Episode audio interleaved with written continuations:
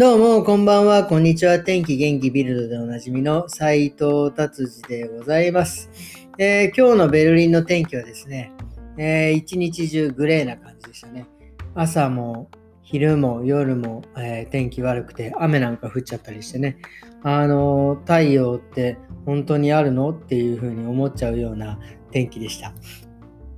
えー、早速ビルド行ってみましょう。えー、ビルドですね。えー、なんですか、これは、あれですね。えーと、なんですか、あの、何でしたっけ、この人は。ジェームス・ボンド007の、えー、方、えー、俳優さんですね。ダニエル・クレイグさんでしたっけ？この方がもう今回最後の、えー、撮り終わって、えー、007は終わりということですね。今度まあまた誰かなるんでしょうかね。っていうか僕ね、これね、見てないんですよ、実は。あんまりこうなんか007ってこうなんですかね、あんまり僕の中ではあんまり親しみがなくて見てないんですよね。まあいつかあの一気見しようかなと思っております。えー、で、パーッと行ってですね、えー、サッカーですね、えー、メッシさん、メッシさん？メッシさん？えー、この人すごいですね。えー、パリにパリのサッカーチームに入って、えー、1億1000万ユーロですか ?2025 年まで。えー、あ、2024年までって書いてありますね。だからあと3年ぐらいか。すごいですね。1億1000万ユーロって128億円ですよ。で、1年間でまあ42億円って。すごいな。1年間で42億円もらえるんだ。1年間で42億円ってことは、まあこれまあ税金とか払ってあれですけど、もし税金を払わないとしたらですよ、単純計算、まあ1週間で、えー、7、8000万使えるってことですよね。ってことは1日1000万使えるってことですよ。ってことは、今日は何も買わなかったって言ったら次の日2000万使えるんです毎日お金を使わなかったらその分貯金になるって。とんでもない。1週間お金使わなかったら7000万円の貯金ができるってことです。いやー、これはでもちょっと夢がありますね。皆さんサッカー選手目指してください。はい。えー、次ですね、サッカーの話題です。この人も出ましたね。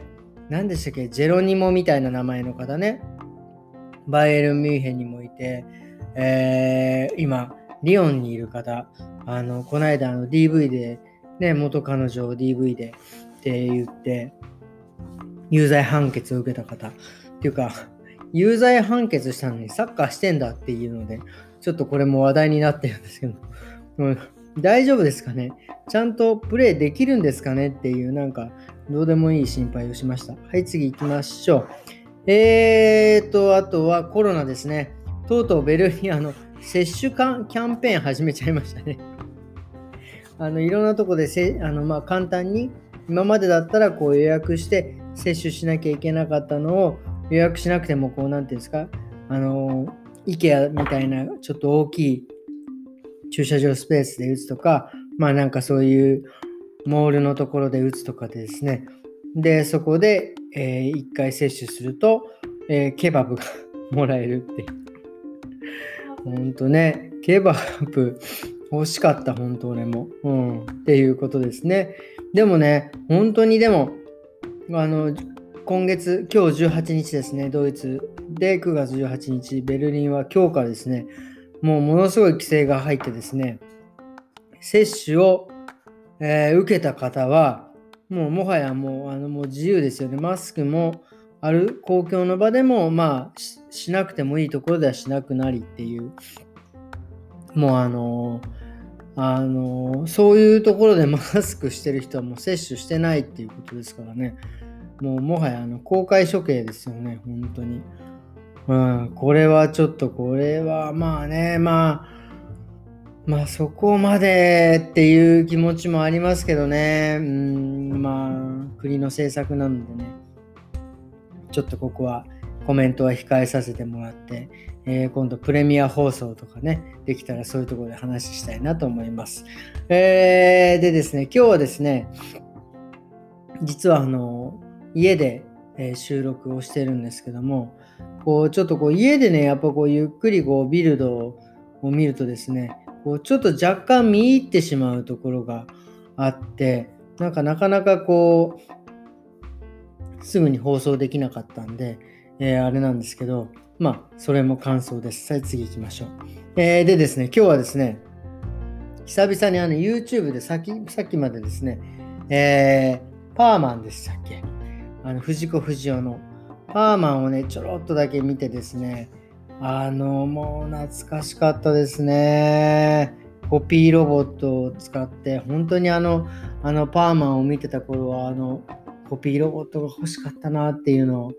コピーロボット自分が押すと、そのコピーロボットが 学校に行ったりとか してくれるっていうね、あの、無駄に先生に怒られてくれるっていう、あの、コピーロボット欲しかったですねっていう、本当にこう、藤子不二雄の、そのドラえもんもそうですけど、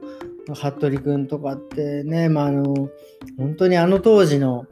手塚治虫先生とかもそうですけどあの夢があって夢があるんだけどこう現実的でもう手塚治虫に至っては本当とかドラえもんとかに至ってはもう今現在そうなってるそのどこでもドア以外はもうほとんどなんかもう出来上がるんじゃねえかっていうねヘリコあのタケコプター、タケコプターはドローンだし、とかね、うん、翻訳こんにゃくはなんか Google 翻訳だし、とか、もうこれは素晴らしい世の中になってきたなというか、その先を、夢を書いた、多分その時はね、先生たちはそれなるとは思わなかったでしょうけど、その夢を書いて今現実になるっていうのは、その本当にだからその